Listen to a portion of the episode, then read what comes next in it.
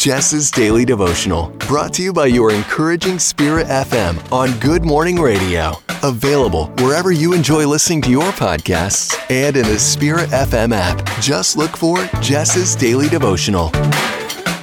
Done. The first month of a brand new year. And you made it. You made it through. Now, that doesn't mean uh, you don't have any bumps, scars, band aids, bruises, but you are here.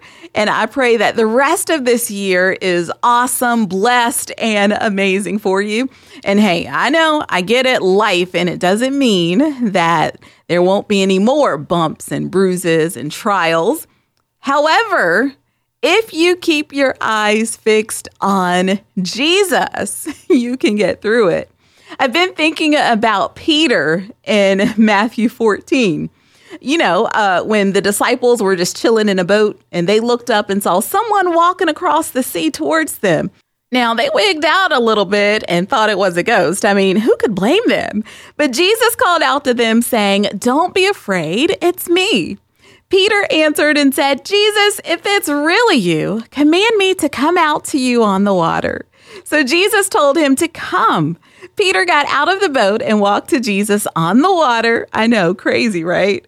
The wind started to blow, and Peter was doing just fine as long as he was keeping his eyes fixed on Jesus. But he panicked and started to sink. He yelled out, Lord, save me. Jesus reached out his hand, pulled him up, and asked, Why did you doubt me?